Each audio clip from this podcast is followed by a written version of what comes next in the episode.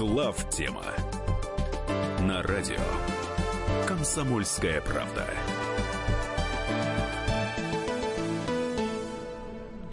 Добрый вечер. Добрый вечер, дорогие друзья. Мы в эфире. Я это говорю как для радиослушателей, так и для слушателей, которые находятся перед моими глазами. В очередной раз мы находимся в открытой студии на Новом Арбате, дом 8. Рад приветствовать всех, кто сидит передо мной. Добрый вечер.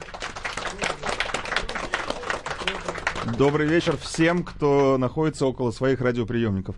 А, это главная тема. Сегодня поговорим о самых главных событиях, по нашему мнению, прошедшей недели. И напоминаю сегодняшнюю э, у нас верстку, так сказать. Э, первый час мы э, вещаем по новостям. Второй час — это час интерактивный. Мы задаем вопросы. Точнее, нам задают вопросы. Михаил. Михаил Владимирович, здравствуйте. Здрасте. Михаил Зинович. Здравствуйте. Вся команда в сборе.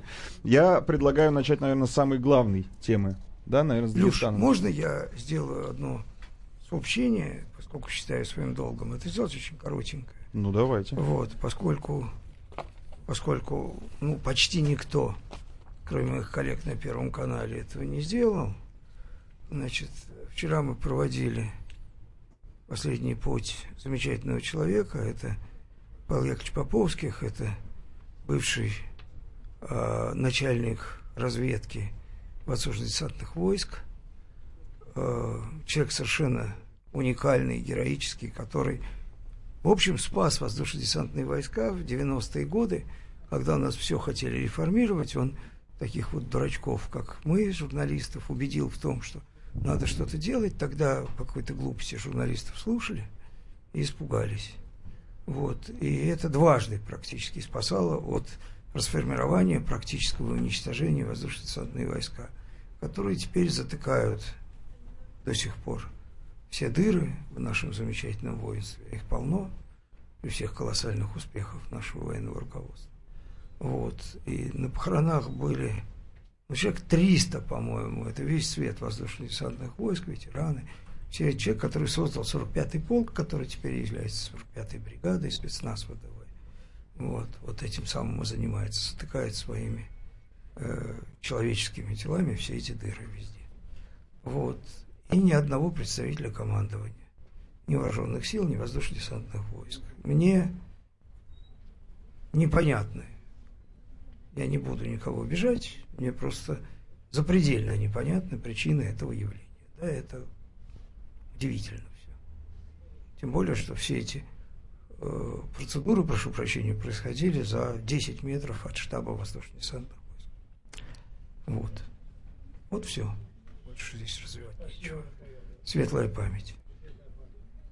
Я присоединяюсь, тем более как бывший офицер воздушно-десантных войск. Перейдем. Вот, все. Перейдем. А, я предлагаю начать, э, уже продолжить, точнее, нашу программу с главной и волнующей, я думаю, большинство людей темы. Это одна из наших республик. Я говорю про Дагестан. Давайте с нее и начнем. Ну, вот нам зал помогает. Дагестан. Спасибо, что помогаете нам вести эфир. А, э, Мы с Михаилом Зиновичем разное время, по разным поводам, очень хорошо знакомы с организатором и вдохновителем процесса э, Владимиром Абдаличем э, вот, Васильевым. И я думаю, что он продолжит, а я... судя по, по вашим улыбкам, знакомство было интересное. да? Не в этом дело. Мы, мы смеемся просто потому, что оно очень давнее. Когда я в 83-м по 84 год работал оперуполномоченным Московского городского управления по борьбе с хищениями социалистической собственности, то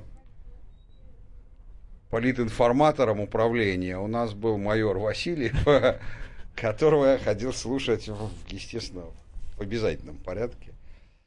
Вот, и знаю его с того времени. Кстати, ничего плохого про него ни тогда, ни потом уже Не, ну, он просто, сказать. Мало того, что он в хорошем смысле потрясающий мент, он еще очень обаятельный человек, и на самом деле в свое время, когда у нас вообще не принято было силовых структур показывать лицо во времена, э, значит, ночи помянутой Дубровки, все помните, Да, он там кто, кто, появился. кто прикрывал собой Да.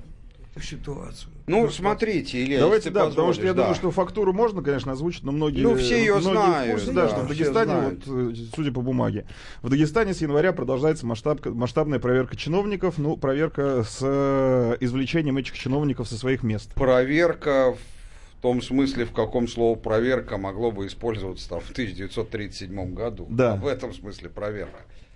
Давайте А, как-то, да, Смотрите, ну что, что важно? Мы с вами, естественно, не будем обсуждать вопрос о том, какова степень вины тех или иных чиновников в Дагестане, поскольку честных чиновников в Дагестане высшего уровня нету и быть не может, так сказать. Может, когда-то будут, но уж точно э, не, Не, ну не сейчас. как везде, вы не правы. Все-таки степень Да, конечно. никак. качественное Нет. различие, не количественное, а качественное. Нет, ну, конечно, не как везде, безусловно, так сказать. Другое дело, что если скажут, как везде на Северном Кавказе, это уже будет чуть ближе, но и то это не будет соответствовать действительности. Там черт знает, что творится.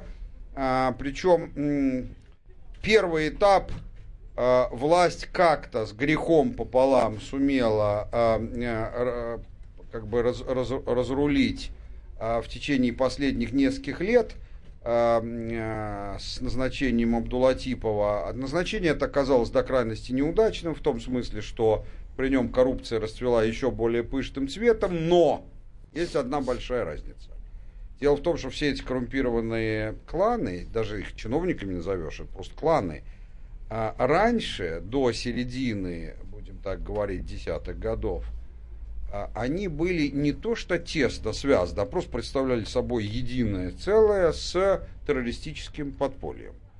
И э, основное направление того, что делалось в предыдущие, вот это удалось как-то худо-бедно разрубить и разрулить. Ну, в каком смысле разрулить? В том, не в том смысле, что сейчас все стали действовать там в рамках закона, а в том смысле, что ну, они просто не с помощью террористов, а просто с помощью собственных отрядов отморозков. Ну, с точки зрения Ну, государственной безопасности это лучше. Если мы помним историю с Саидом Амировым, да, который все-таки Вот Саид Амиров, да, да. да, дадим должное. Да, по сравнению с. Саидом Амировым, Это тех, которых берут сейчас, человек это просто вегетарианцы. Да, тут надо четко понимать.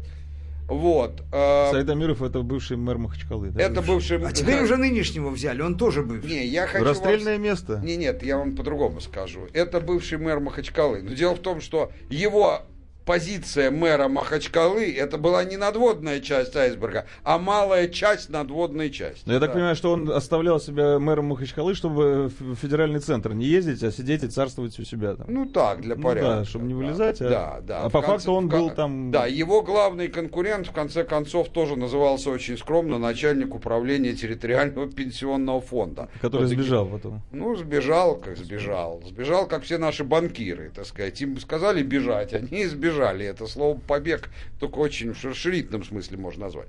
Так вот, Покинул место происшествия. по- да, покинул место происшествия, так сказать, за то время, которое ему на это отвели, да. Что, собственно говоря, здесь интересно? Повторяю, интересно не фактура, с фактурой разберутся, тем более туда высажен мощнейший десант. Реально собирались миру по нитке самых лучших 38 прокуроров. да, 38 э, прокуроров. значит, правоохранителей. Интересно другое. Это, безусловно, новая веха. Веха в чем?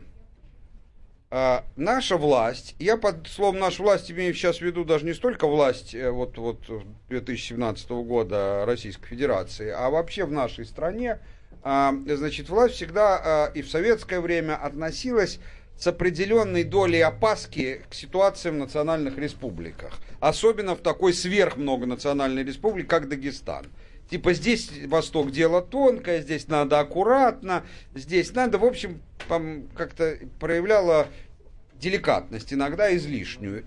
И, и в путинские уже времена то же самое. Сейчас нет. То, что происходит, это новая фаза, которой Россия говорит миру. Мы больше не будем принимать этого внимания. Я считаю, что тему наживили. Мы сейчас прервемся на небольшую паузу, после чего продолжим уже э, во всех красках, как говорится. Уходим.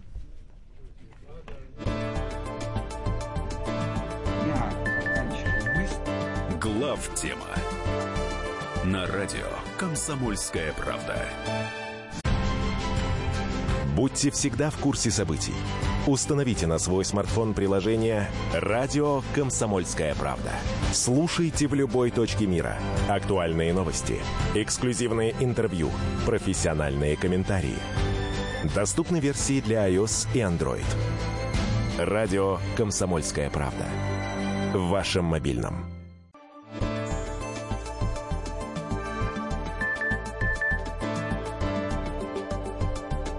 Глав тема на радио Комсомольская правда. Мы продолжаем. Это главная тема в студии, в открытой студии на Новом Арбате. Э, находимся мы втроем и наши уважаемые зрители, слушатели и зрители. И, кстати, призываю всех приходить сюда каждый четверг в 8 вечера по московскому времени бесплатно. Но, на всякий случай, почему-то мы нигде это не говорили, подразумевали это. Вот все кивают головой. Ну Да, и денег бесплатно. не собирали. Не тоже. собирали, да, даже и не думать не успели. А, Давайте вернемся к теме. Давайте вернемся к теме по поводу Дагестана. Да, так вот я хотел сказать, что сейчас деликатность закончена.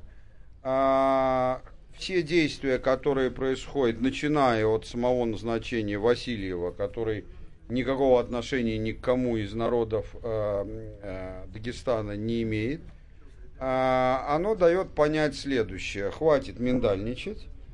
Первое, сажать будем всех. Ну, то есть как всех? Всех, кому не удастся доказать свою, так сказать, честность. Или пусть даже, извините за такой цинизм, может, всех, кому не удастся там с кем-то договориться. Но я имею в виду, независимо от национального состава, совершенно не в том, что ну как же так, вот он даргинец, даргинцев как-то вот нехорошо сажать, потому что они обидятся, что даргинца посадили, а аварца не посадили. Вот это все по боку. И это очень важно, потому что на самом деле в этом вопросе даже в советское время, в общем-то, миндальничали. Ну, я имею в виду, конечно, позднесоветское. При Иосифе Виссарионовиче миндальничание, это, конечно, какой-то щур. Вот. А, Но дальше с этим, и это всегда приводило к огромным проблемам. Больше того, четко дали понять, что вместо системы квот на национальное представительство, там же действовал как в Ливане, так сказать, министр того-то по очереди должен быть там даргинец и аварец, это за кумыками, это за лезгинами. То есть согласитесь, что все это довольно логично, так века для десятого нашей эры, тогда даже, может, и прогрессивно бы считалось. Но для 21 века это просто какая-то абсолютная дичь. Э, И все назначения, и вообще всем уже там понятно, у меня много в Дагестане знакомых, они говорят, что это все понимают жители, что с этим покончено. И вообще, скорее всего, в течение достаточно долгого времени руководить будут кадры, присланные из других э, частей Российской Федерации. И вовсе не то, что будут находить, грубо говоря, представителей дагестанских этносов, которые работали в других частях, а просто обычных русских, татар, там, ну, кого наберут. Это, на мой взгляд, очень хорошо. Это свидетельствует о том, что наша э, власть э, почувствовала себя достаточно сильной для того, чтобы, э, э, чтобы не бояться делать таких вещей. И это радует. А, и э, в моем представлении, вот мы часто ведь сами друг у друга все, вот под словом мы я не нас троих имею в виду, извините, а всех наших единомышленников, часто ведь друг у друга спрашивают, ну когда начнется, да, в самых разных вопросах, там от, скажем так, отношений с ближними соседями, которые уже достали, до отношений с некоторыми элементами внутри страны, которые тоже уже достали, еще вопрос, кто больше.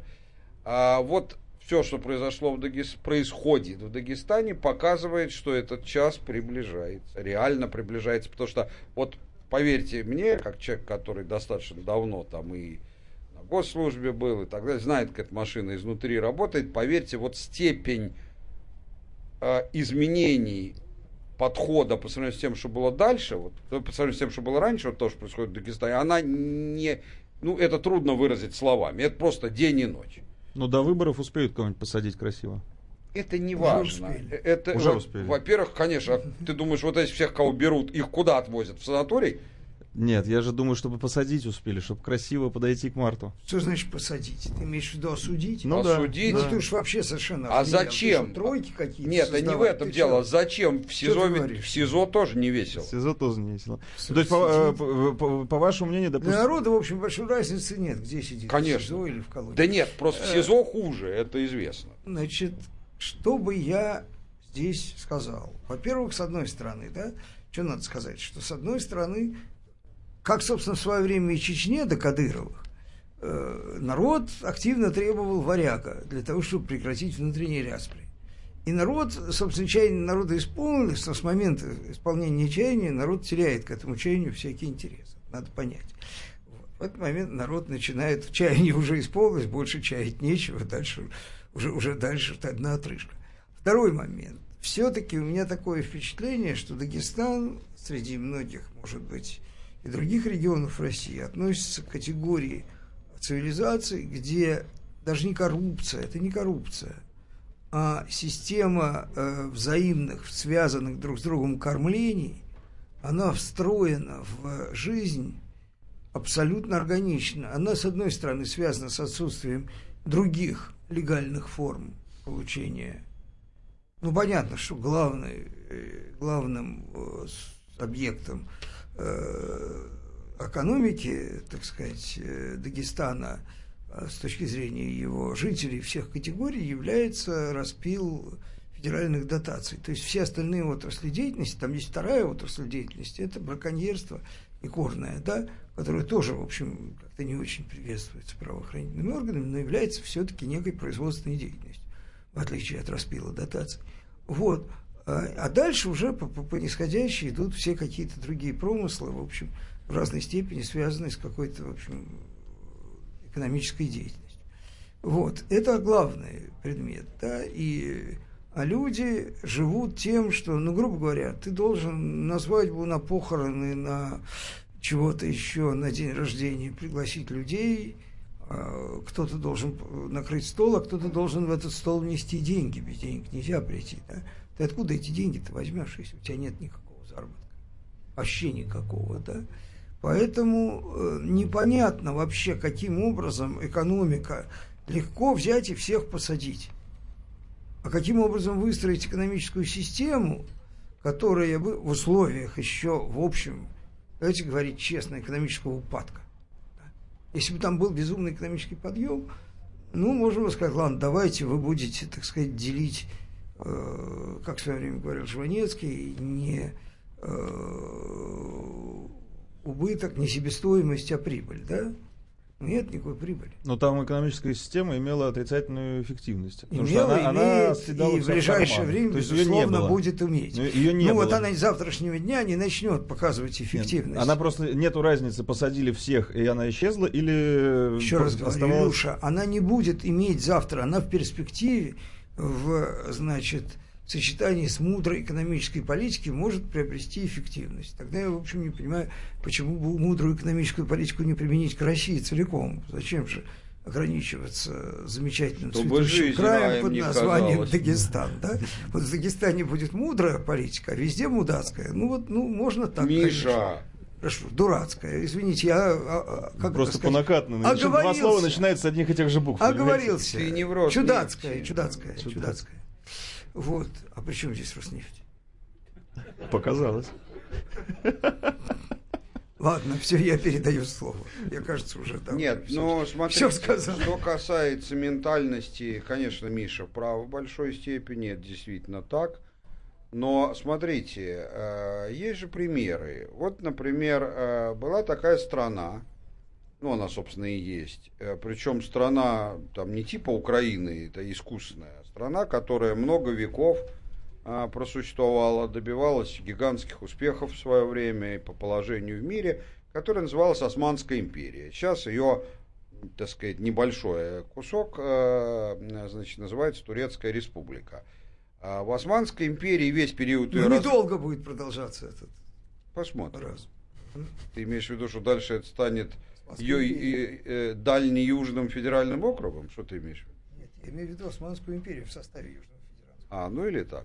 Короче говоря, к чему я? Э, Значит, там э, коррупция была Ну, то есть вся дагестанская коррупция по сравнению с коррупцией в Османской империи, это вообще ни о чем. Да, там, там сражения выигрывались за счет договоренностей коммерческих э, э, там, адмиралов. Не такое бывает. Вот это масштаб Ну, бизнеса. Украина. Ну, Вот это- В Дагестане пока не было, да. Так к чему я?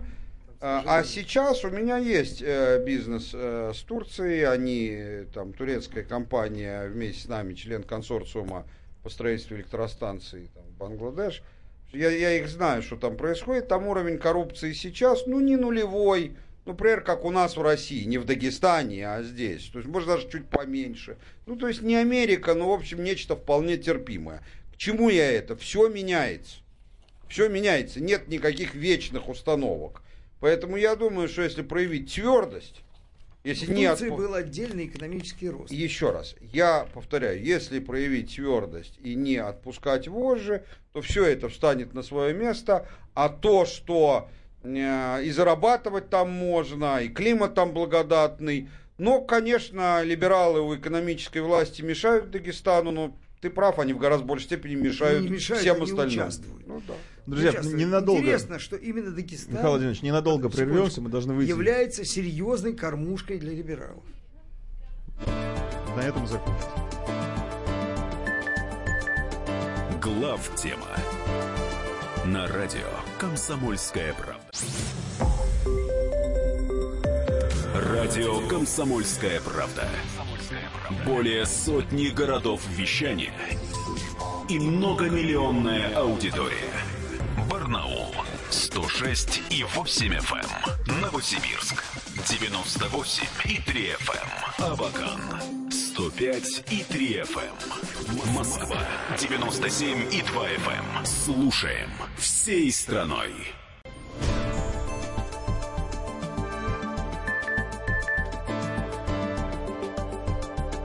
Глав тема на радио Комсомольская правда. Добрый вечер тем, кто только что присоединился к нам как у радиоприемников, так и в зале. Видно по количеству аудитории, что московские пробки рассасывают и отпускают на, с- таки на свободу людей. Здравствуйте. Да. Мы- я напоминаю, что мы находимся в открытой студии. Новый Арбат, дом 8. Это дом книги. Московский дом книги. Кто хочет, каждый четверг в 8 вечера приходите сюда. Э, наслаждаться будем обществом взаимно. А, теперь к следующей теме переходим. Наверное, Михаил Зинович, к вам. Больше попрошу вас коротко, хлестко, как вы умеете.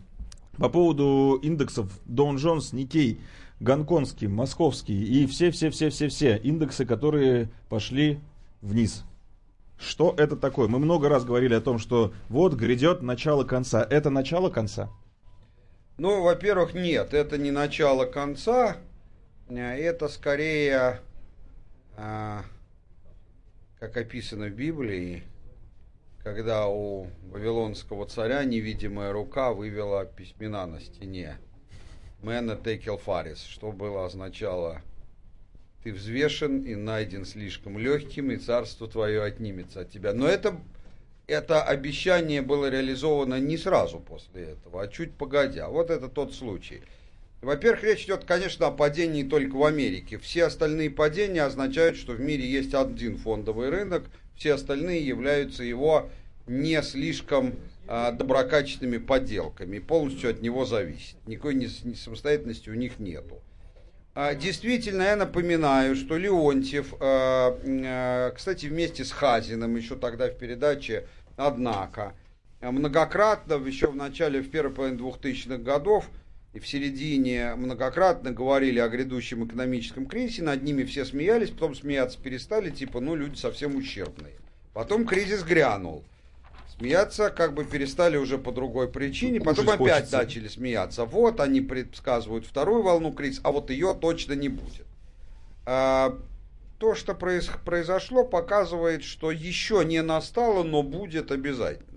Больше того, я, поскольку хорошо знаю американский фондовый рынок, я могу вам сказать, что при индексе, который был 24 тысячи, вот реальный индекс, который там сейчас был бы экономически оправдан, мало-мальский, такой не слишком низкий, да, среднеоптимистический, это 12 тысяч. Он завышен в два раза. Ну, в два раза это, как говорится, не хвост собачий, да, поэтому я вам хочу сказать, что это я к тому говорю, что я говорю, ну, подумаешь, пройдет коррекция. Ну да, э, но бывают такие коррекции, после которых пациент не выживает. То есть это будет жесткая, в два раза это жесткая коррекция.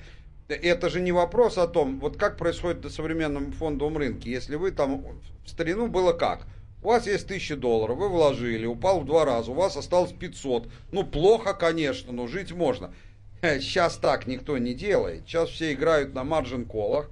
То есть это специальная хитрость. Грубо говоря, у вас есть тысяча, а акции вы покупаете на 10 тысяч, взяв остальные 9 тысяч взаймы у банка. Ну, точнее, через механизм инвестиционных счетов, это все там делается в полуавтоматическом режиме.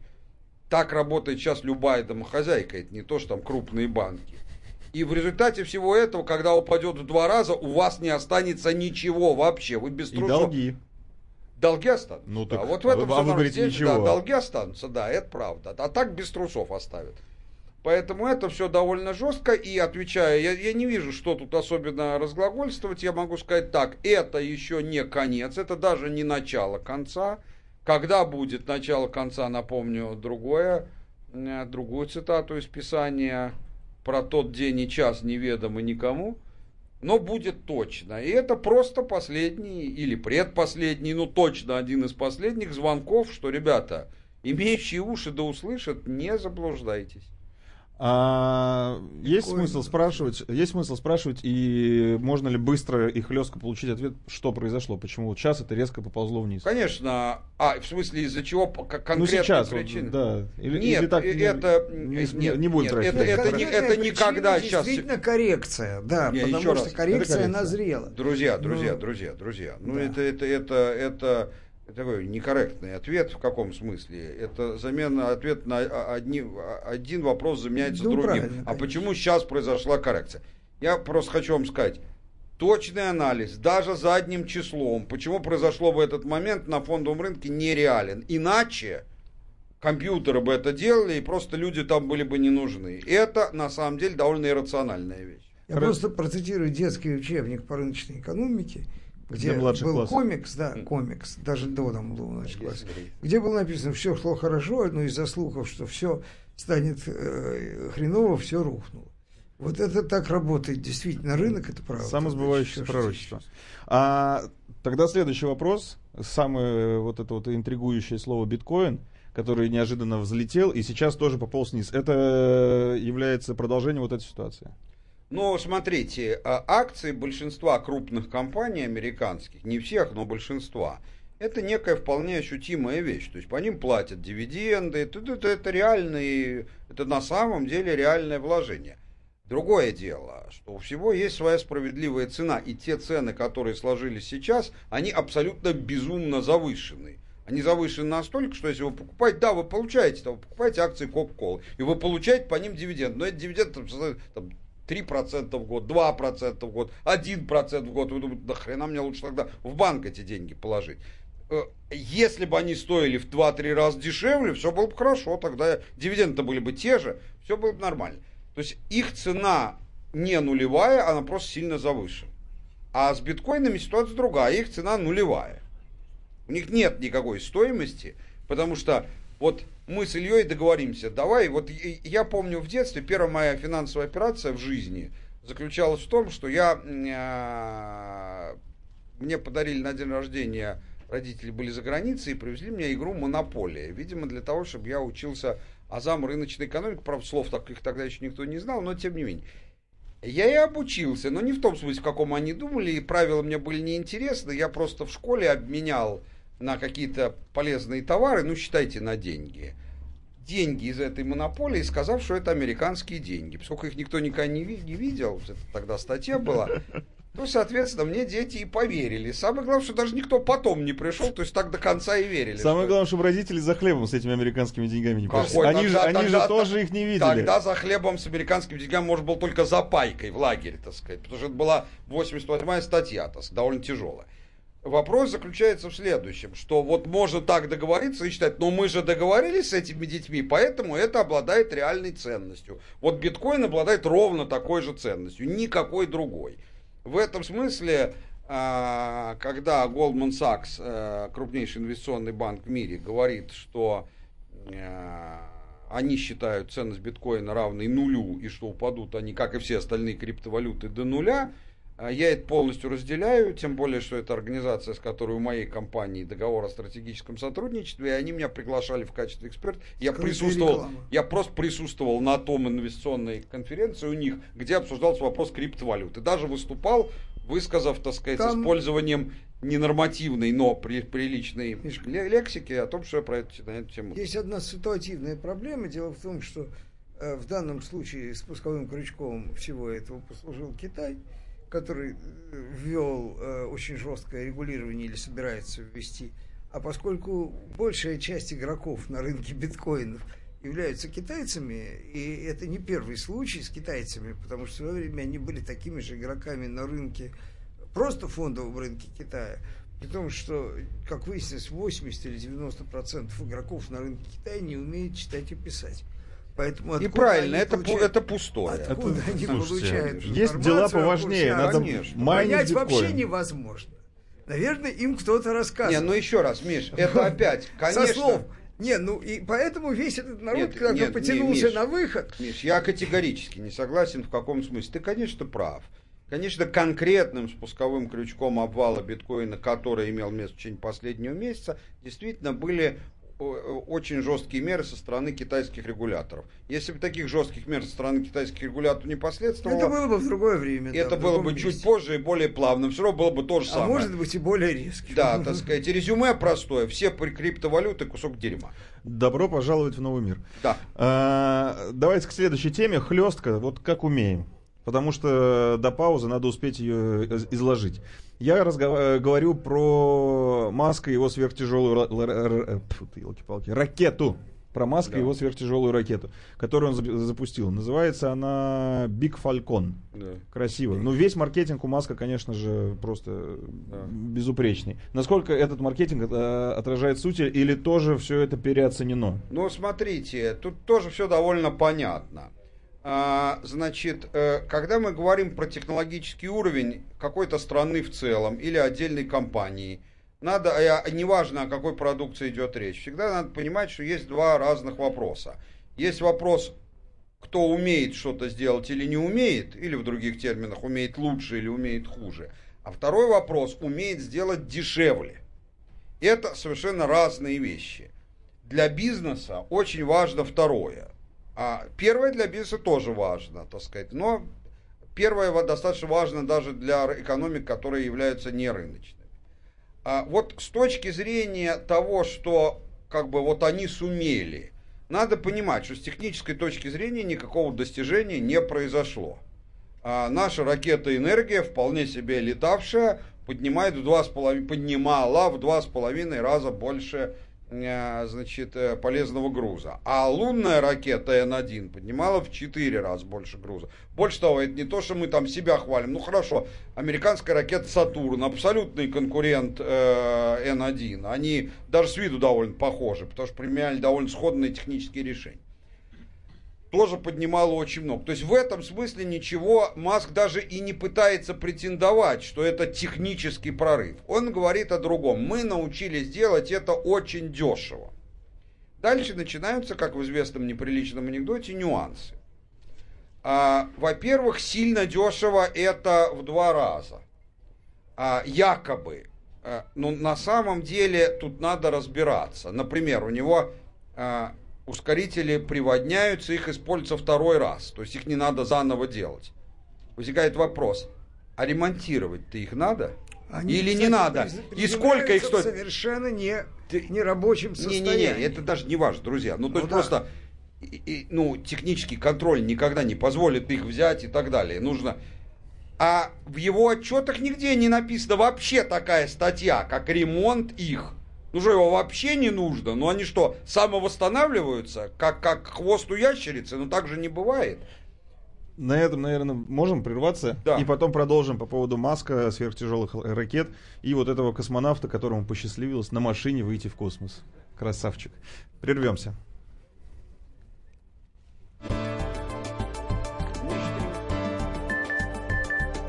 Глав тема На радио «Комсомольская правда». Можно бесконечно смотреть на три вещи. Горящий огонь, бегущую воду и телевизор.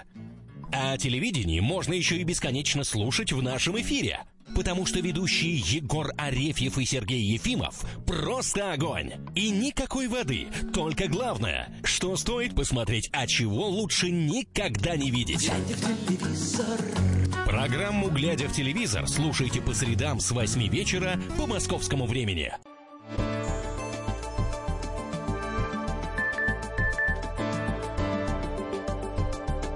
Глав тема на радио Комсомольская правда.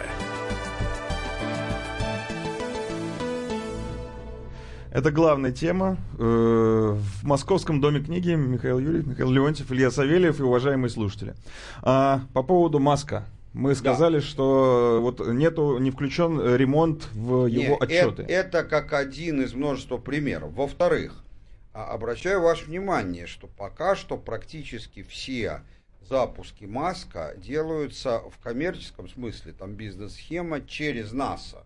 То есть не люди ему, которым надо что-то запустить, непосредственно платят деньги, а люди платят НАСА, а э, значит НАСА платит ему. Вы скажете, какая разница? А в такой ситуации я, как бывший сотрудник ОБХСС, могу вам сказать, чтобы разобраться, сколько реально у него стоит, очень непросто. Тем более, что он же сообщает в публичных релизах цифры в среднем, а стоимость, себестоимость каждого конкретного запуска у него строго секретна. Поэтому это называется, мы все это знаем, мы все это прекрасно понимаем, как это делается.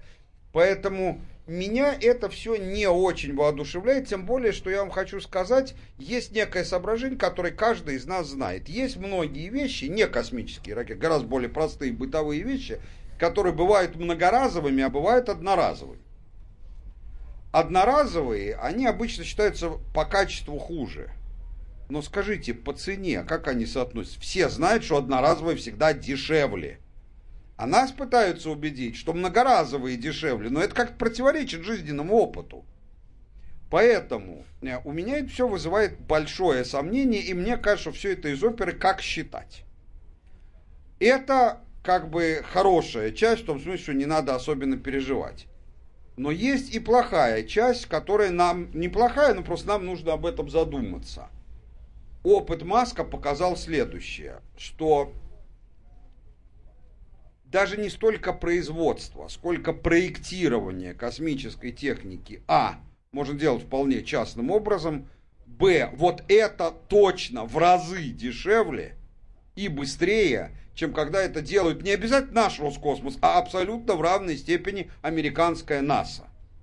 Почему это так долго, мучительно и безумно дорого делается в этих крупных организациях, секретов нет, это просто потому, что, как говорится, один рубит, себеров хрен трубят, да, так сказать, вот и все. Поэтому э, чудовищные накладные расходы. То есть вот непосредственно от того, что истрачено на данное проектирование, накладные расходы в космической сфере доходят до, до тысячи процентов. Миш, так тоже бывает, особенно если Еще раз, их у частных, финансирует не, не, государство. у частных компаний, А, конечно, Маска так это- бывает. Это государство. Вот, например, это правда, но э, это, это и- э, действительно, но у частных компаний бывает и не так. А у государственных монстров, не потому что они Ну, государственные, редко. а потому что они монопольные. Это всегда так. Поэтому я считаю, что нам, нисколько не копируя Маска и нисколько не отказываясь от Роскосмоса, необходимо перейти к, э, к драматическому увеличению роли субподрядов, особенно в части проектирования, на конкурентной основе. Конкурентность эта должна проявляться не только и не столько во время тендера, а она должна проявляться в том, что это несколько одновременно должны проектировать. Это и людям даст возможность самореализации и заработка. И посмотрим тогда, что чего стоит. С точки зрения, что это технический прорыв со стороны частной индустрии Соединенных Штатов, ну, если все их технические прорывы будут не круче этого, тогда мы можем расслабиться и ничего не опасаться. А, перейдем к следующему. Я бы Миш, одну Миш, деталь, Миш, Миш, мы не успеем. очень короткую. Дело в том, что Маленькую. Маск же запустил там еще э, машину Тесла, значит. Да. Ну, это я не комментирую. Да, но на ну, следующий день фирма Тесла опубликовала отчетность, где показала абсолютно убийственные... Да, ну, кстати, вот то, что... Я же тоже немножко занимаюсь пиаром. Понятно, значит, что Миш, в данном Миш. случае он или нас, они, в общем, Мы не пытались успеем. скрыть отчетность под великолепным Ну, мы знаем, это информационным уж кому-кому Да. вам не знать, что отвлечение внимания на ненужный объект. Важно, конечно, что машина Никого. Tesla Motors это абсолютно то же самое, что я рассказал про космические аппараты фирмы э, э, SpaceX. Почему? Машина отличная, Убытки дикие. убытки дикие. То есть как, как э, кушать люблю, а так нет. Слушайте, ну, хороший слоган для машины Тесла. Машина отличная, убытки дикие. Ну да. На том мы останов- э, закрепим. А, к следующей теме э, предвыборной кампанию немножечко зацепим. Да, Набирает обороты, она люди просто начинают говорить все больше и больше, все интереснее Не и интереснее. скрою, не скрою, что интерес к предвыборной теме, хотя он, собственно, актуализован, он носит абсолютно частно-корыстный характер. Даже, я бы сказал, корпоративный. У значит. кого? У меня. Вот. Был Вот. такой, э, значит, кандидат, был, я надеюсь, под названием Грудинин, не сказать худого слова, к которому, в общем, было даже спокойное отношение. Ну, кудрявый такой мужик, вроде какие-то вещи говорит банальные, но, в общем, довольно правильные. Я хочу с самого начала сказать, что к коммунистической партии и к э, Геннадию Андреевичу Зиганову у меня никаких бурных симпатий нет. Но, в общем, есть некая степень уважения и никакого желания вообще не, не заниматься ими, не мочить их, ну, честно, не было. Вдруг этот товарищ открывает пасть и говорит совершенно несущественные гадости по отношению к моей, простите, сейчас я выступаю в своем профессиональном качестве, компании, к ее руководителю. Чтобы он его уволил, что компания неэффективна, что она набрала каких-то кредитов, значит, безумных, вообще живет, сосет кровь из общества, и что во всем мире бензин дорожает, а почему-то именно из Роснефти, хотя это абсолютно конкурентная сфера в России, бензин у нас де- э, то есть дешевеет, когда цены на нефть падают, ну, ну, можно наехать на компанию. Наверное, можно найти у компании какие-то уязвимости. Он вроде как бизнесменом себя называл. Я раньше тоже думал, что он бизнесмен. Вот. И должен как бы понимать что-то в рынке. Я начну с конца по очереди. Значит, ценообразование бензина, э, значит, цена нефти составляет 7% максимум, потому что все остальное там более почти 70%, 65% точно, это налоги, остальное это издержки другого Акцизы, рода. даже не столько налоги, Акцизы. сколько акцизы. А, Доходы нефтяных компаний не сильно зависят от цены на нефть, потому что, опять же, у нас акцизы и другие изъятия да, регулируются ценой на нефть. Просто мы все отдаем государству, чтобы понятно было, что компания Роснефть и вся остальная нефтянка чуть поменьше, ну, примерно в этих же порядках, платит гораздо больше 60% от прибыли просто напрямую в бюджет, и бюджет формируется нефтяными компаниями. Когда у нас говорят, что у нас экономика сидит на нефтяной игле, это правда наполовину. У нас экономика не сидит на нефтяной игле. Нефтяная отрасль занимает не очень большой объем Бюджет сидит. в масштабе экономики. А бюджет в силу такой, такого способа организации бюджетных доходов действительно сидит именно на нефти, не на нефтегазе, а именно на нефти. Газовые компании, она у нас одна вообще по большому счету, большая, да. Две. «Газпром». Ну, полторы. Вторая, как мы, она тоже в заднице. Вот, а, значит, э, «Газпром», он платит э, гораздо Мало, меньше. мало. Гораздо меньше. В силу исторических причин. Вот. Я просто... Так вот, это раз. Это просто, просто, ну, товарищ сказал глупость. Ну, очевидно, либо он дурак, либо он считает свой электорат дураками, да, и поэтому мы можем вешать какую-то популистскую лапшу на уши. Но тут мне вынужден был заинтересоваться личностью этого вот оратора, и это, извините меня. У меня волосы стали дыбом. Я не знаю там, где, в каком месте он коммунист. Но его историческая биография заключается в том, что он спер совхоз, с помощью Ореховской братвы, причем я думаю, что там много зарыто бывших живых людей, просто спер, натурально. Никаким сельским хозяйством этот гаденыш не занимается вообще. Он покупает турецкую клубнику и продает ее за русскую, зарабатывает на марже. Но это малая часть бизнеса, это, так сказать, отмазка, да? Вот. А реально он торгует землей, которую он спер в огромных масштабах, богатой подмосковной землей. Люди, которые приобретают эту землю, землю известны, я в них э, камень не худого слова не скажу, они ничего плохого не сделали, купили где могли. Вот. Но, блин, ну, ну, ну, ну, просто, ну, даже не мелкий, не, не, не супер крупный, но довольно крупное жулье просто, очевидное, собственно, самое поганое последнего разлива жулье. Я очень не очень понимаю, откуда вообще явилась эта, эта странная политическая конструкция. Я очень жалею бабушек, которые читать, писать не умеют и верят Геннадию Андреевичу и голосуют. Кто Значит, это у нас читать, писать не умеет? Бабушки, ну, может, они умеют Подожди, читать, мы, писать, мы но они в, что в тех местах, да, интернет они не читают, газету «Правда» они читают, а газету «Правда». правильно делают, что не Газета читают. «Правда» по этому поводу «Правды» не напишет. Мне очень жаль, потому что это называется вот обман потребителя. В принципе, закон, по закону, а, значит, охране прав потребителей КПРФ надо судить судить. Они подсунули ему, они, значит, выдают его за коммуниста или за представителя левопатриотических сил. А это дешевый солнцевский бандит. Ты же говорил Просто. Ореховский. А Ореховские влились в Солнцевских. Нет, больше Ореховских. Миша, все. ты это сказкам другому рассказывал. А, а что значит сказку? Где ты видел Ореховских? Они все... Сейчас уже где? Только на том свете. Ну вот и вот, я поэтому, поэтому и влились. Поэтому и влились. А посмертное. Ну, это к Грудинину конкретные вопросы. Вот, Мишин можно задать рассказ... ему на предвыборной Мишин, встрече. Мишин рассказ про продажу турецкой клубники напомнил мне старую присказку. Покупаем за рубль, продаем за три, вот на эти три Три процента и живем, да. Вот за эти три процента и живем. За четыре да. продаем, за четыре. Друзья, ну, мне кажется, как умеем, да, хлестко, коротко и по делу. Ну, ну, ну а, просто это правда потрясающе. Честное это слово. Правда я, Мы... я действительно удивлен удивлен. Ну, ну, хрен бы мне заниматься этим типом. Ну, ну, ну, вот больше труда не было. Кто его за язык тянул? Козла. Открытая студия на Арбате. Глав тема. Товарищ адвокат! Адвокат! Спокойно, спокойно. Народного адвоката Леонида Альшанского хватит на всех. Юридические консультации в прямом эфире. Слушайте и звоните по субботам с 16 часов по московскому времени.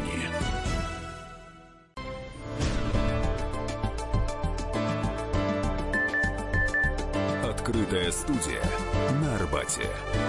Глав тема. Переходим... Э, а, нет, сначала э, одна реплика по поводу выборов, по поводу Грудинина вы хотели завершить. Нет, все уже, мы закончили. Или нет? Ну, собственно, я, что мне сказать по поводу Грудинина? У меня нет таких ярких, так сказать, как у... Мотивов. Э, мотивов, да, как у Михаила. А, моя позиция в отношении Грудинина очень простая. Вот, допустим, человек, а, ну вот есть женщина там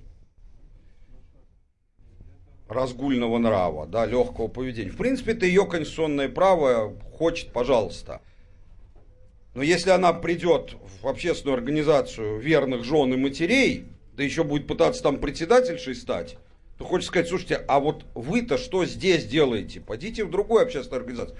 Я не очень понимаю, почему от КПРФ, я тоже симпатизирую, в принципе, КПРФ. Не могу сказать, что разделяю, но симпатизирую. Я не понимаю, для чего КПРФ нужно было для, в качестве своего кандидата от имени нужд простого народа, потому что именно так себя позиционирует коммунистическая партия и нашей во всех странах. Я не очень понимаю, почему нужно выбирать человека, э, ну, не совсем живущего жизнью простого народа. Вы скажете, ты, Михаил, тоже не из простого народа. Так я и не выдаю себя за коммуниста. В жены матери не идете? Не, не иду. А, давайте перейдем к вопросам начинаем интерактивную часть нашей программы. Э, напоминаю, для тех, кто слушает нас э, по радио или смотрит... Э, нет, те, кто смотрит, видят, что передо мной сейчас сидят живые слушатели и зрители, и мы это делаем для вас в том числе, и поэтому у вас есть привилегия задать вопрос. Кто первый? Давайте. Здравствуйте. Представляйтесь коротко, хлестко. Здравствуйте. Андрей из Подкарпатская Русь, Русинов представитель, Закарпатская область, ну, бывшая Украина, как бы. Э, вот э, вопрос к, вот, к этой ситуации именно вот, в нашей области, которая создалась, да, вот, и вот какой вы видите дальше э, в составе вот Украины именно вот нашу область. Закарпатье. Ну да. Под, Подкарпатье это Закарпатье. Это не, не, не, не, не, да, я знаю ситуацию. На самом деле всем будет довольно интересно. Значит, Укра... Украина совершает тяжкое преступление а, в отношении подкарпатских русинов, так называемых. Дело в том, что еще после Второй мировой войны международными документами, на самом деле, если быть точным, то даже после Первой мировой войны, было на самом деле принято решение, по которому Подкарпатская Русь, это часть нынешней Закарпатской области, населенная так называемыми русинами, должна была стать, войти в состав э, Чехословакии на правах абсолютной автономии. Это не было выполнено. Просто вот в наглую, да, так сказать. Поэтому я вам хочу сказать, что из того, что я знаю, э, проблема там есть, но вопрос, как она будет решаться, это не вопрос к нам. Все это не часть России. А украинская власть на вопросы не отвечает. А украинская власть может на вопросы отвечать, но это не к нам вопрос. Здесь мы, мы на, чего за надо сказать, что у нас есть моральные обязательства перед русинами, которые есть, есть. всегда были э, частью русской православной это церкви, правда. никогда не будучи частью Российской империи, в отличие от многих. Это Вообще правда. никогда. Они были в составе Австро-Венгрии. Вот. И это действительно моральные обязательства. Но эти моральные обязательства, они носят какой-то, ну, при всех обстоятельствах технически выполнимый характер. Вот. И в связи с будущей судьбой Украины, которая темна и неясна, а по-моему, бы лучше бы ее вообще бы не было, да, вот, э, потому что это морок какой-то, а не государство. Э, что там будет с карпатскими русинами, ну, я думаю, что ту часть моральных обязательств, которые Россия может выполнить, да, она э, всецело постарается выполнить, но да. не ценой собственной гибели. Наверное. Давайте следующий, да? Здравствуйте, как вас зовут?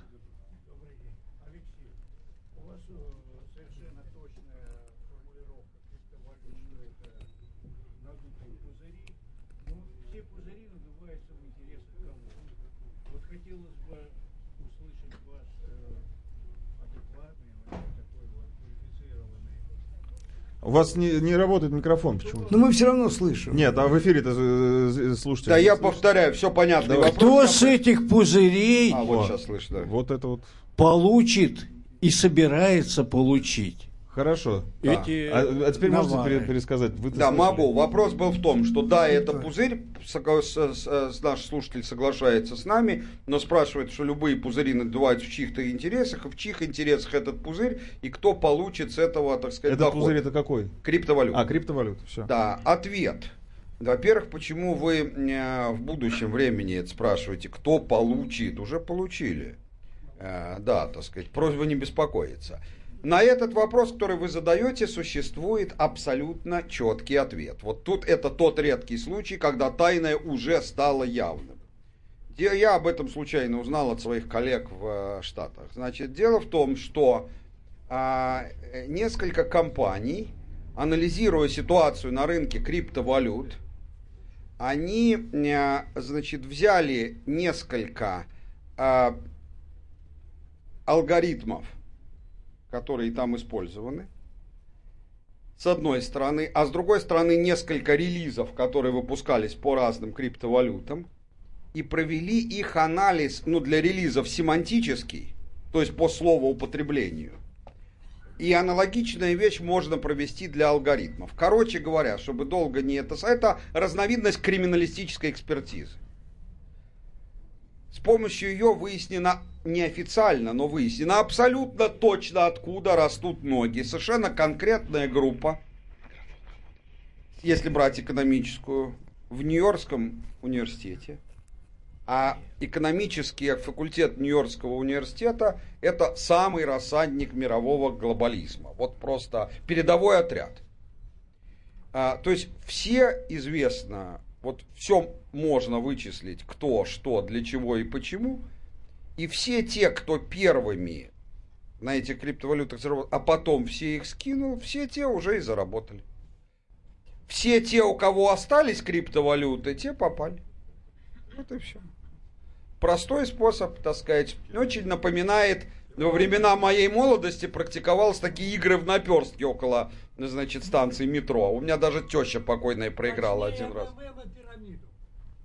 Ну, тут ну, масштабы да. покруче. Ну, в принципе, вы правы, да, типа, да, типа, эмо... да, типа, типа этого, типа этого. Друзья, давайте мы не будем э, устраивать... Э... Ну, Центробанк, это давайте я, я отвечу очень Центробанк кратко. ни при чем. Нет, Центробанк... Редкий случай. Центробанки... Центробанки ни наш, ни другие здесь действительно не при чем. Они вообще узнали об этом явлении, когда оно уже было в разгаре, что очень характерно для, э, так сказать, наших чиновников, да и не только наших.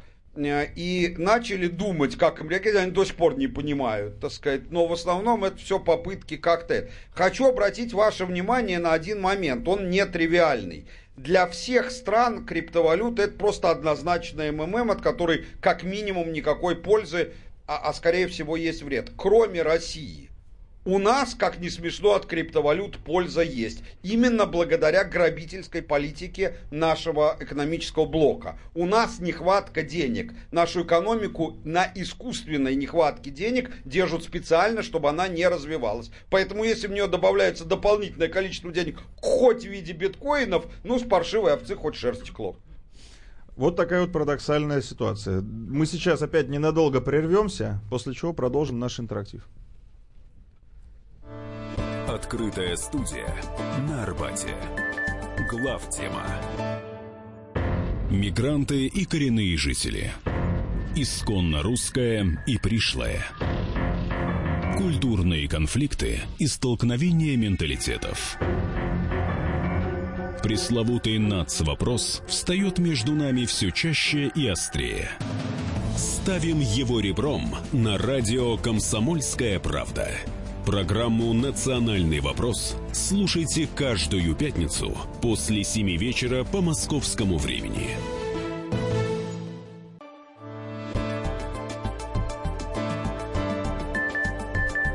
Открытая студия на Арбате. Глав тема. Мы продолжаем. Это открытая студия на Арбате. Здесь Михаил Юрьев, Михаил Леонтьев, Илья Савельев. И, уважаемые зрители, э, как бы парадоксально на радио это не звучало. Вы слышите их присутствие в эфире. Очень приятно вас всех видеть здесь.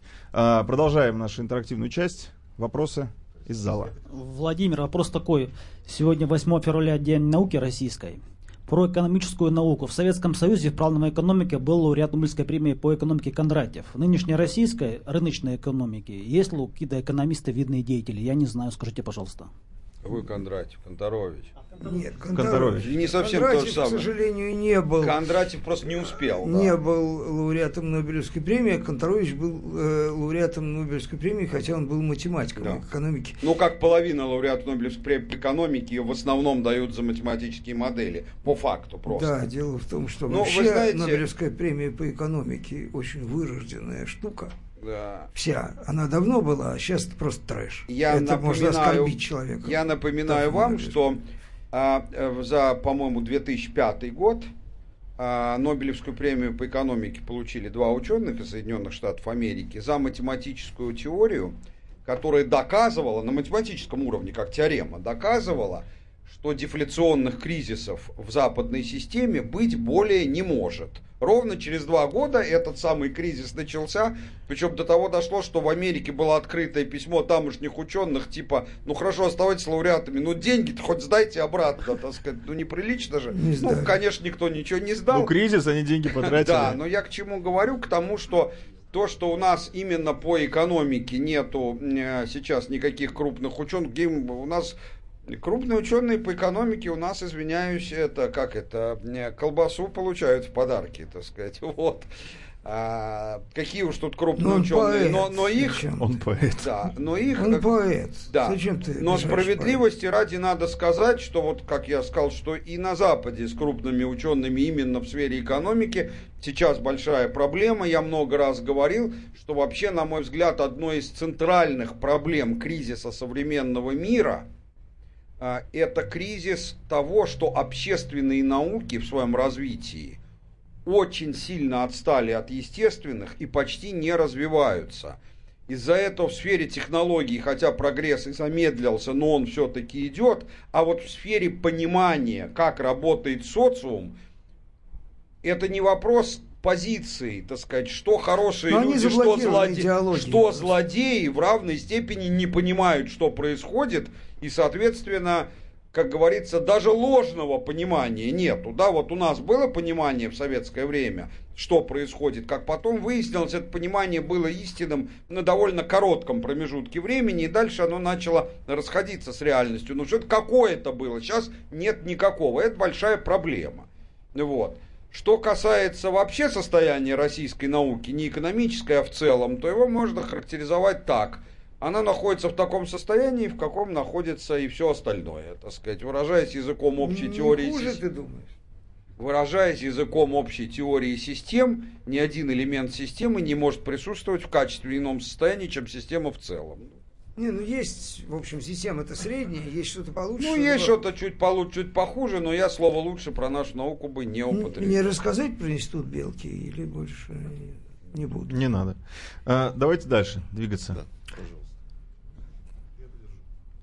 А, Вадим Хабаровск. А, Вы из Хабаровска? Такой, да. Добро пожаловать. Такой вопрос. А, Михаил Зинович, перспектива развития Дальнего Востока, что-то будет меняться или так и будем сидеть там на пороховой бочке? А вы на пороховой бочке сидите? Да, все падает, бизнес падает, э, и еще вот э, хотелось бы получить лично для себя. Или стоит уже выводить эти яйца с той корзины? Понятно. Как говорил мой бывший начальник, покойный председатель правительства Виктор Степанович Черномырдин, говорит, оба яйца в одну корзину не складывают. Так вот, что хочется вам сказать. Я могу ответить на ваш вопрос тем же ответом, что на предыдущий. А, так сказать, они сидят на пороховой бочке, все падает ровно в той же степени, в какой в остальных частях Российской Федерации. Ну, да, и поэтому мне было обидно, что... Нет, но от этого лучше не становится. Значит, мы все на ней. Проблема Дальнего Востока состоит из двух частей а, примерно как проблема Дагестана на самом деле. То есть есть проблема того, что в целом проводится э, преступная политика экономическая, я сейчас говорю именно про экономическую политику, которая направлена на то, чтобы, не на то, чтобы стало хуже, а на то, чтобы, не дай бог, ничего не имело бы возможности развиваться. Причем ничего, это не как многие думают, частный бизнес, ни частный, ни государственный, вообще никакой. А вторая проблема заключается в том, что на Дальнем Востоке гораздо хуже, чем в среднем по стране качество власти, выше, выше гораздо уровень криминализованности власти и так далее, и так далее. С второй проблемой взялись всерьез, я знаю тут кое-что, но, как говорится, вслух говорить об этом не буду, здесь изменения будут, аналогичные Дагестан. И не менее резкие, поверьте мне, не менее резкие. Значит, а вот что касается первого, ну, как? Э, ну, у нас в целом устроено, ну, я много раз говорил, да, так сказать, деньги это кровь экономики. Но если из организма выкачать кровь, то даже если все остальное, легкие, сердце в идеальном порядке, ну как он без крови будет функционировать? Ну, в крайнем случае, при смерти будут лежать. Да? Э, в среднем, если, допустим, в Европе, в Европе уровень монетизации экономики – гораздо ниже, чем в ведущих игроках. Монетизация – это отношение объема денежной массы к годовому ВВП. Ниже, чем в Америке и в Китае. Но, тем не менее, в Европе все равно составляет в среднем 140%. В Китае 200, в Америке 300, если считать по той же методике. А у нас 42%, не 142, а просто 42. О чем тут можно говорить? И эта позиция, по которой весь наш экономический блок стоит насмерть. Поэтому Дальний Восток, Ближний Восток, Крайний Север, Крайний Юг, тут все в одинаковой, так сказать... Бочке. Бочке, да. Ну и еще один вопросик. Страшилка такая гуляет по стране, ну и в частности у нас на Дальнем Востоке. Стоит ли бояться Китай? В Отвечаю. бизнесе и... Э... Отвечаю. Я большой специалист по э, к отношениям с Китаем. У моей компании э, с Китаем на данный момент подписано контрактов на общую сумму 82 миллиарда долларов. Не самая маленькая цифра. Значит, что я могу на эту тему сказать? Э, в бизнесе Китая если он конкурент, опасаться надо, потому что ну, любого конкурента надо опасаться. Э, китайцы, у них есть сильные стороны, у них есть слабые стороны, иметь с ними дело вполне можно, так сказать, э, но вы же задаете вопрос не про это. Вы имеете в виду, опасаться ли Китая нам как стране? Нет. Э, почему? Не потому что они хорошие, так сказать, спиной никому поворачиваться не надо. Но то, что Китай имеет экспансионистские устремления по отношению к России, что у них на картах, в школах, на заштрихованной территории России, это все плод совершенно конкретной операции ЦРУ, которая проводилась в 80-е годы, у которой было просто тех задание поселить в советском тогда еще обществе среди элиты и населения страх перед Китаем, чтобы ни в коем случае не дать замириться Китаю э, с СССР. То есть это все давно рассекречено, у этого есть авторы, известные люди с известными воинскими званиями, тут даже нету э, поэтому. Почему все это чушь? Во-первых, говорится, что Китай перенаселен, это абсолютный миф. Плотность населения в Китае гораздо ниже, чем в Европе. Ну, например, в два раза меньше, чем в Англии. Да, никто же не считает, что Англия перенаселена.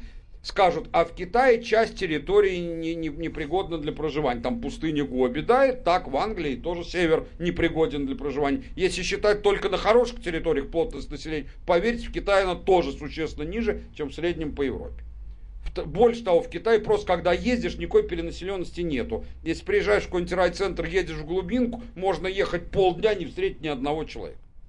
Значит, второе, говорят, что у Китая нет полезных, э, там, земля есть, но нет полезных ископаемых. Абсолютная чушь. Китай одна из самых богатых полезных ископаемых стран. По огромному количеству, по железу, по углю, по золоту, по редкоземельным металлам. Он на первом месте в мире по запасам и по добыче. А говорят там умники, да, но нету нефти и газа. И это вранье. Китай на четвертом месте в мире по добыче нефти. Значит, и, соответственно, у него этого достаточно. Но самое главное, что нефть и газ на нашем Дальнем Востоке все равно нету в значимых количествах. Поэтому о чем тут говорить? Есть. Значит, пока я отвечаю на этот вопрос, я утверждаю, что нету. Значит, а, дальше, так сказать, а, а, Самое главное, что в Китае есть северные территории, так называемые Хилудзян, Зелин и внутренний Монголь, три провинции северных. Они мало населены по китайским меркам. Каждую пятилетку там принимается постановление, точно как у нас, о мерах по развитию крайнего севера. Всякие льготы даются, огромные деньги, ничего не помогает, отток населения оттуда усиливается. Они все равно южнее нас. Так для чего им наши земли, если они свои северные территории не хотят заселять? Мне кажется, этим вопросом вы получили ответ. Да? Э, сейчас опять ненадолго прервемся, после чего возвращаемся. Открытая студия на Арбате. Так, так Глав тема. Я Иван Охлобыстин. Слушайте радио «Комсомольская правда».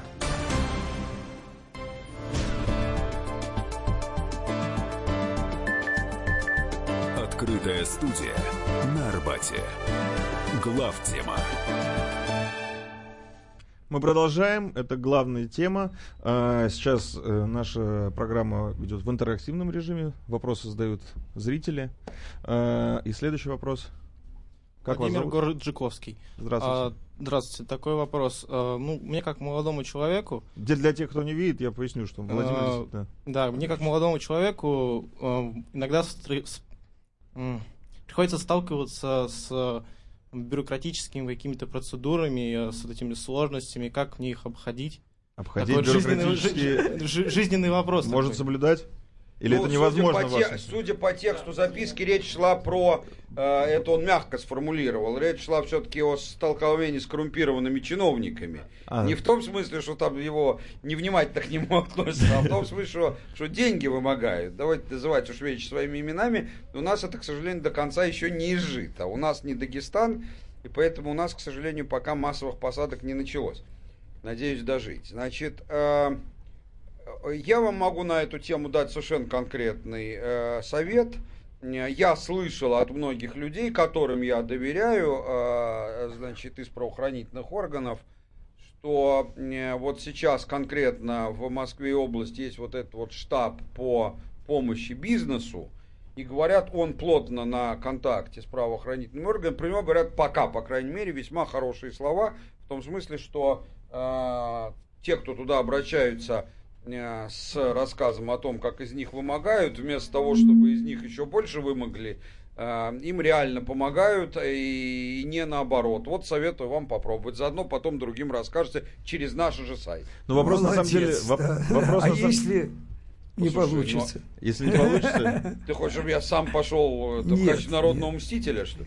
Нет, ну на самом деле, вот меня, например, э, часть чиновников, э, значит, коррумпированных, которые работают, э, грубо говоря, на земле, даже, я бы сказал, на свежем воздухе, вот, э, в виде ГАИ, абсолютно устраивали в свое время.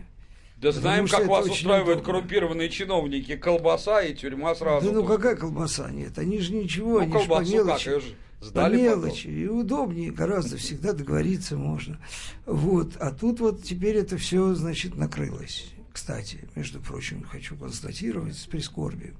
Вот. И жить стало гораздо тяжелее. Ну, или так. Нет, на самом деле Вот, вопрос... Он но- говорит про бизнес. Я Да. говорю про а, не, а не про ГАИ. Ну, Не, ну при вопрос на Ну, самом деле бизнес. концептуальный. Кому какой бизнес, кому корова невеста. Вопрос понимаешь? концептуальный, потому что все мы э, сталкиваемся с этим в той или иной степени. И э, там 3-5 лет назад мы, как э, жители, обыватели, граждане, чувствовали себя полностью незащищенными перед коррумпированными чиновниками. И бежать было не некуда. сталкивался ни с Ща- кроме ща- гаишников. Давайте так. Сейчас, сейчас это э, все, кто с этим сталкивается, говорят, что это не изжито, но стало лучше. Так. Лучше и, в том, не в том смысле, что у тебя никогда ничего не вымогают, а в том смысле, что сейчас управу найти гораздо легче.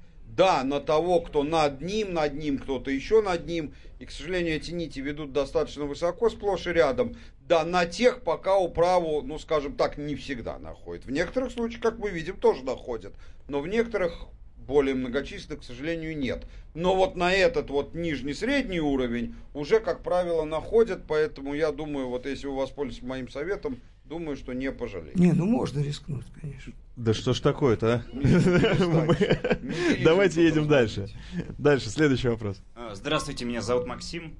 У меня два вопроса. Первый по Роснано. А, Роснано построила несколько десятков производств, и официально они утверждают, что уже два года, как они вышли в прибыль. Как и При- Тесла. Да, а при этом независимые эксперты говорят о том, что они используют такие жульнические схемы, записывают свои денежные вливания в свои собственные дочки как, а, как прибыль. Ну, то есть, грубо говоря, государство дает им деньги, они тратят сами на себя и утверждают, что это прибыль. Второй вопрос по поводу Украины. На Украине скоро выборы. Порошенко на пятки выступает, наступают ну, поли- такие политики, как Тимошенко и Мураев. А они выступают, ну, немного более за диалог с Россией. И вот как вы считаете... Кто? Юля диалог? Ну, по крайней мере, при, при Ющенко она с нами как, более- так, или, ну, так или иначе как-то договаривалась. Также по этим, по газу, нап- например, по, по цене По на газ. газу она всегда с нами Ну да. договаривалась. Вот. И, соответственно, вот если на Украине к власти придут люди, которые э, будут утверждать, что хотят войти с нами в диалог, как-то, я не знаю, развивать контакты, отношения, как вы думаете, Путин, ну, как такой сентиментальный относительно человек, он, он начнет бороться за душу Украины? Ну, мне Можно так- я с конца? Чего вы взяли, что Путин Ну, сентиментальный? Мне кажется, он... Но он по- на пианино играет, Уверяю поет. Вас, уверяю вас, что менее сентиментального человека... Ты Гитлер был Я, сентиментальный п- человек. я присоединяюсь, как, тоже, как и Миша, как лично знающий, что я менее разу. сентиментального человека не, не, не встречал. Просто мне кажется, что он очень часто говорил, что украинцы там наши братья, близкий народ. Они и братья, И- конечно. Нет, я понимаю. И вот в этом случае, если украинцы э, ну, протянут там руку, по крайней мере, сделают вид, он э, будет пытаться бороться за Украину, за ее, за, отнош- за ее отношение к нам, или он будет ее до конца уже доить? бороться за Украину? Ну, Не, ну ну, понятно, Миш, Миш, вопрос... Не, вы знаете, меня в свое время грузины, правда. Почему вы так ненавидите Грузию? Я им сказал, я так люблю Грузию, что я даже не понимаю, как ее не может быть в составе России. Э, Я не, что значит бороться за Украину? За независимость, свободу и независимость Украины? Симпатии. Что значит симпатии? Симпатии, ну вот, когда на границе, западной границе той части Украины, которую мы считаем нашей, будет стоять э, русский часовой, мы поборемся за симпатии остальной части населения. А И пусть они попробуют нашей борьбе противостоять. То есть Путин так поступит, вот именно он, как вы считаете? Я не знаю, я думаю, что когда он говорит о том, что это один народ, он имеет в виду именно это, что это нормальная ситуация. Нормальная. То вы что, в какое состояние мы пришли, является ситуацией ненормальной. Да? И, э, конечно, можно говорить о том, что Россия сама не справилась с ситуацией, но Россия, дай Боже, с собой справится. У нас же мы, в общем, еще не изжили последствия той катастрофы, которую мы сами себе организовали. Это правда. То есть распада Частично исторической но России. Я хочу сказать еще раз, я не знаю, это повторяю тысячу раз, может быть, я кому-то надоел, но я хочу сказать, что такого, э, значит, суицидального выходки, такого психоза ни одна нация в мире не устраивала. Нет. Взять и развалить свое собственное Нет. государство самостоятельно. Миш, Кто? американцы сейчас пробуют. Но американцы только в начале пути. В начале Это наше да, предположение, да, да. что они воспользуются нашим опытом. Хорошо бы, конечно. Вот, но пока еще они, Пока так сказать, нет, не да, являются пока- историческим пока примером. нет, Они да. являются надеждой нашей. Да, да. Вот. А, а это за такие вещи надо платить. И то, чем мы заплатили, ну, это какие-то жалкие крохи. Это не по-божески даже. Понимаете, кто... Вы помните, у нас есть День России. Сейчас он как-то по-другому, по-моему, называется, нет? Так и Значит, называется День 12 России. Числа. Это День национального позора. Это когда Россия объявила об развале. Я еще раз повторю цитату своего очень либерального покойного друга Жени Сабурова, который тогда был вице-премьером э, еще РСФСР, по-моему, да, вот, Ельцинского правительства. Он сказал, я не могу понять, Не Ельцинского, еще Силаевского. ну, Ельцинского, ну, Ельцин был президентом. Э, Вот, значит, не могу понять смысла выхода РСФСР из состава России. Вот, и действительно понять это практически невозможно, да. Мы же вышли, мы вышли первые, первые. Там какие-то там отдельно, значит, э, энтузиастические грузины, э, армяне и прибалты что-то бузили на неформальной основе.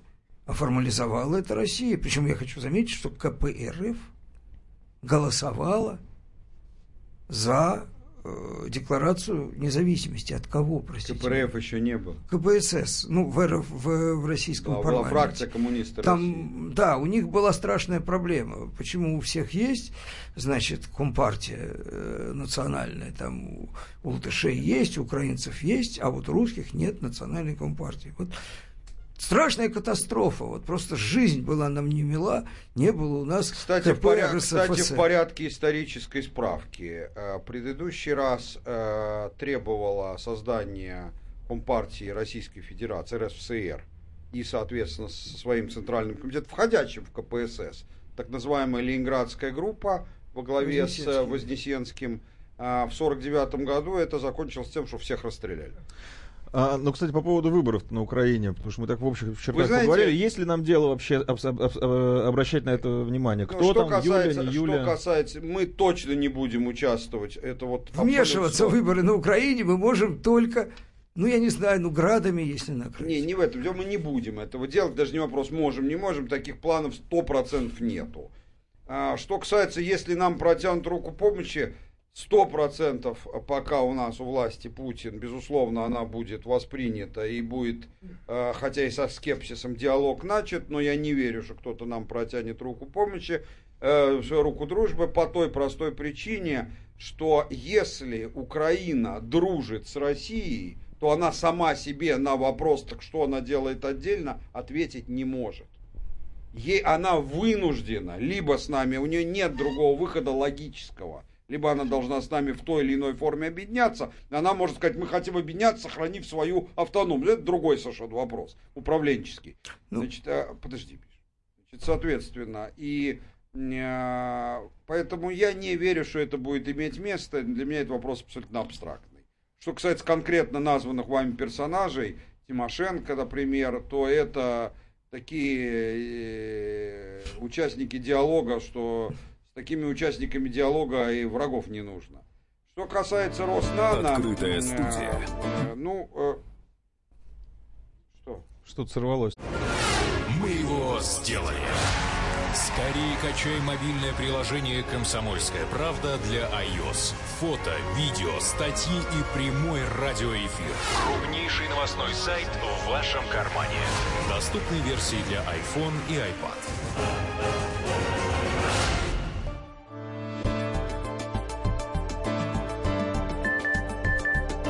Открытая студия на Арбате. Глав тема. Мы продолжаем. э, Это главная тема. У нас есть небольшая рубрика, только что сформировавшаяся, мы ее с Михаилом Владимировичем придумали. Вот. Не, мы джингл, джингл я исполню, называется «О наболевшем». О наболевшем, да. Э, В этот раз совершенно никак не связано с моими корпоративными там, обязательствами и интересами. Э, Бог видит, а Михаил Зинович подтвердит. 20 лет я э, бился как журналист по этому поводу, значит, по поводу э, рыбалке нашей, да, где, э, значит, всегда была людям, о. Да, редкая о том- задница, да, значит, потому что все все воровали. Миша, значит, объясни, про что флот. речь идет. Я сейчас хочу сказать про квоты на вылов рыбы. Да? Значит, э, здесь надо объяснить такую вещь. Дело в том, что в рыбалке, в экономической зоне, квота является орудие лова, то есть судов наших, иностранных, сколько угодно. Да? И никакого дефицита нет. Дефицитом является квота, то есть право на работу. И идея заключается в том, что в нормальной стране эта квота должна использоваться максимально для извлечения пользы для экономики страны. То есть вы должны получить с нее максимальный эффект. Как для людей, которые ловят, так и для всей экономики. Поскольку у нас в течение огромного времени не обновлялся флот, из-за этого, собственно, были многие проблемы, потому что флот просто старый, он ничего как браконьерить не может, у него экономика такая, слишком большие затраты на горючие и так далее, там много всего, да. И кроме того, был развит э, бандитизм повальный, в первую очередь браконьерство, да. То идея была создать экономически э, обоснованный длинный якорь для игроков в отрасли, то есть для рыбаков. В частности, э, дать им возможность, э, значит, покупать, э, то есть не покупать, а приобретать квоты, получать квоты под закладку судов, под киль, что называется, то есть под закладку судов на российских верфях. То есть это бы обновляло флот, это создавало колоссальный мульти- мультипликационный эффект, потому что загружало бы судостроение отечественное. Вот, и это создавало бы длинных игроков, потому что они имеют эту самую квоту на э, срок окупаемости судна. 20 лет понадобилось, чтобы со всей этой мафией бороться, квоты, в общем, кое-как ввели. Теперь вдруг появляется письмо президента. Вот сегодня Дворкович заявил, что, скорее всего, квотная политика будет пересмотрена, и часть квот будет отнята, в том числе квоты под киль и так называемые исторические квоты. Я объясню, что это такое. В пользу крабовых аукционов. Я поясню. Краб самая ликвидная, самая дорогая, самая вот вкусный кусок вот этих квот. Вкуснее не бывает. Ментай. Ментай и корный ментай, немножко там объемы другие и даже цена другая. Краб все-таки в целом это другая, гораздо. объемы больше. Это как золото и палладий. Ну, золото, ну, палладий меньше. Неправильно. Вот. Ну так вот. Значит, ментай они еще дойдут до ментая. Значит, инициаторы этого э, хозяева э, некой рыбной компании, в которой, значит, два хозяина. Маленький, маленький, маленький Франк и маленький, маленький, маленький Воробьев. Миша, объясняй, Который люди не Воробьев, понимают, внук, э, э, зам, э, значит, начальника МЧС и нынешнего нынешнего Замминистра губернатора, да, а Франк это, соответственно, Совкомфлот, бывший тоже там министр и так далее. Ну, все хорошие ребята. Вот. На самом деле, и они обманывают просто президента, написав, что там, значит, за счет этих аукционов, дело в том, что валютные, э, то есть крабовые аукционы у нас были. Придумывал их Греф Герман. Надо отдать должность. Мы долго над ним издевались вместе со всем рыбным сообществом, наконец он от них отказался, и сейчас готов сам лично признать, что он был неправ. Не знаю, назовет ли он себя дураком или не назовет, но дело в том, что, понимаете, что такое? Есть валютная цена на краб, да? Ну как вы можете, это все равно, что брать пачку, он абсолютно ликвиден. Это все равно, что брать пачку долларов и продавать ее на аукционе за доллары. Вот у вас есть пачка тысячи долларов, кто больше даст, да? То есть, кто дал больше, точно вор. Кто дал меньше, тоже вор. Кто дал столько же, а зачем вы ее продавали? Нельзя так просто как-то. Вот. Это абсолютный абсурд. Э, Самое главное, что эти квоты, они уничтожают, они создают просто... Это что такое? Это, это билет на воровство. То есть ты покупаешь квоту, а потом ты в, э, в этой самой нейтральной зоне перегружаешь этого краба на Нет, японские дайте суда. я и- поясню просто, чтобы был понятно, как это происходит Давайте. для всех радиослушателей. Это очень просто. Если пограничники подъехали с проверкой, ты показываешь квоту. И они отмечают, что столько-то ты в этот день выловил. Но пограничники не каждый день тебе подъезжают. А если не подъезжают, Ничего ты не показывает. ловил в этот день. Ну и потом пограничники тоже же не, не, не, не, не, не- квота это большая, хорошая Ну, радость. для, Пограничники же вдоль. для нерыбаков, тоже объясните. Ну вот опять ты начинаешь. Ну, будем считать, что пограничники Друзья, друзья, друзья, да, Не в, будем в считать, двух словах, не вести. Цимис, в двух словах, просто что- потому что очень много, Ну. э, да, чем это обернется. Ну, на Дворко- самом деле просто, э, да, там часть историческая. Почему все-таки часть исторических квот нельзя ликвидировать сразу исторические квоты? Исторические квоты, это так называемые квоты, которые даются тем, кто и так ловит, то есть действующим хозяйством. Если их совсем отобрать, то эти хозяйства просто рухнут. Люди, которые там работают, окажутся на улице, рыбаки, суда, инфраструктура. То есть это тоже, это все-таки надо делать частями.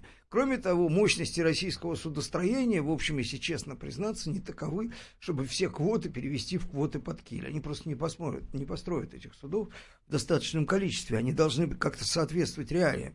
Вот. Но люди уже сориентировались на эти квоты. То есть огромное количество, то есть пришли какие-то уроды, и самое главное, что там есть какие-то поручения, ходят какие-то лоббисты, да. Это такое просто, ну, ну вот все про эти кво, э, аукционы крабные, все уже всем известно. Уже был опыт. Они считают, что выросло поколение, которое вообще уже ничего не помнит. Прошло сколько лет? 10, лет, 15. Считают. Вообще ничего не помнит, не помнит, что это трэш с этими квотами, да, безумными.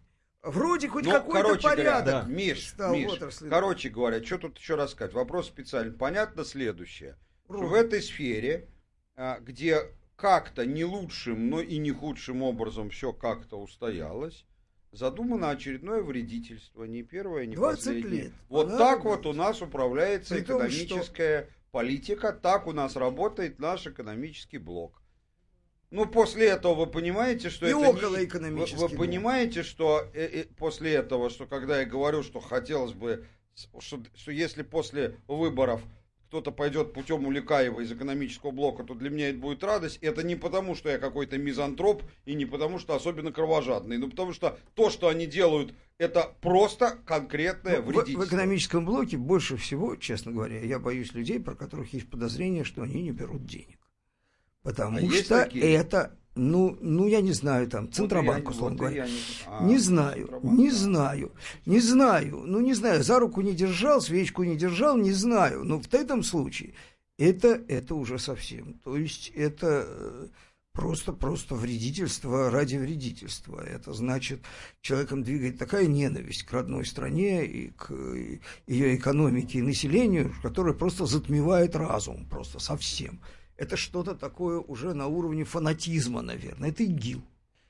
ИГИЛ экономический. Я не очень да, думаю, давайте... что товарищи из ИГИЛ непосредственно брали деньги, когда они выступали шахиды. Там а, на семью, может, чуть-чуть. Давайте, Но. если успеем, вопрос. Вы сможете Тут его вот быстро? Хотели на один. А вот да. это он и есть. Давайте. Да, давайте быстренько. И тогда быстрый а, ответ. У нас прям пару минут. Спасибо. Борис Москва. Я задал вопрос, ну, о всеобщем надувательстве, когда был принят Киотский протокол, сейчас это Парижским протоколом, продолжена по борьбе с выбросами углекислоты. Зачем с ней бороться вообще? Первое. Угу. Второе, бороться надо с вредными окислами. И задал я еще вопрос о так называемых дешевых генерациях. Угольной, например, которая дешевая только при первом приближении и которая уничтожает за тысячи километров с помощью тех же вредных выбросов кислотными дождями леса, к примеру. Угу. И принципе, ну, пора заканчивать. Калиматгейт надо развивать. Ну, и да. объединяет, объединяет Путина и Трампа, и тот, и другой не верят в то, что человек может повлиять на потепление на Земле. Я бы сказал наоборот. Да. Я бы сказал так. Путин делает вид, что верит, а Трамп делает вид, что не верит. Да. Нет, на самом деле, смотрите, ситуация очень простая. Не надо путать две разных вещи. Есть вещь борьба с выбросами – то есть с точки зрения того, что они токсичны, неважно для кого, для человека, для лесов, для почв, но что они вредны. А, Парижский Киотский протокол говорят о другом. Вот есть выбросы, они ничем не вредны, но от них повышается, это якобы доказано, от них повышается средняя температура, казалось бы, только лучше, теплее будет. А вот там такие-то города уйдут под воду. Да и хрен бы с ними 20 раз. Не наши города, у нас ничего не уйдет под воду. Поэтому для меня одного этого достаточно для того, чтобы мы как бы к этому спокойно относились. Теперь по существу. А, безусловно, никаких реальных доказательств или даже полудоказательств того, что а, именно хозяйственная деятельность человека является причиной наблюдающегося потепления а, последнее время нету. Это первое. Я напоминаю вам историю с озоновой дырой и с фреонами когда запретили фреоны, потом выяснилось, что это был просто пролоббирован определенной компанией. Что касается угольной генерации, угольная генерация действительно дешевая, очень условно. Если ее делать так, чтобы выбросы были приемлемые, такие как на газовой, то она становится безумно дорогой. Вот. Э, я думаю, что в нашей стране угольная генерация будет уходить, как и в э, США, э, в пользу газа через в конце десятилетия, безусловно, энергия будет, кроме ГЭС, только на газу и на атоме делаться.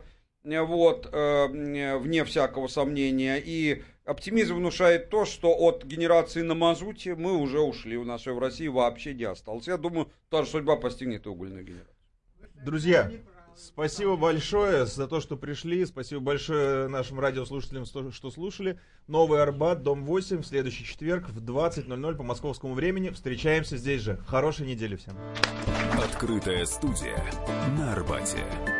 Глав тема. Радио «Комсомольская правда». Более сотни городов вещания и многомиллионная аудитория. Иркутск 91 и 5 FM. Красноярск 107 и 1 FM. Вологда 99 и 2 FM. Москва 97 и 2 FM. Слушаем всей страной.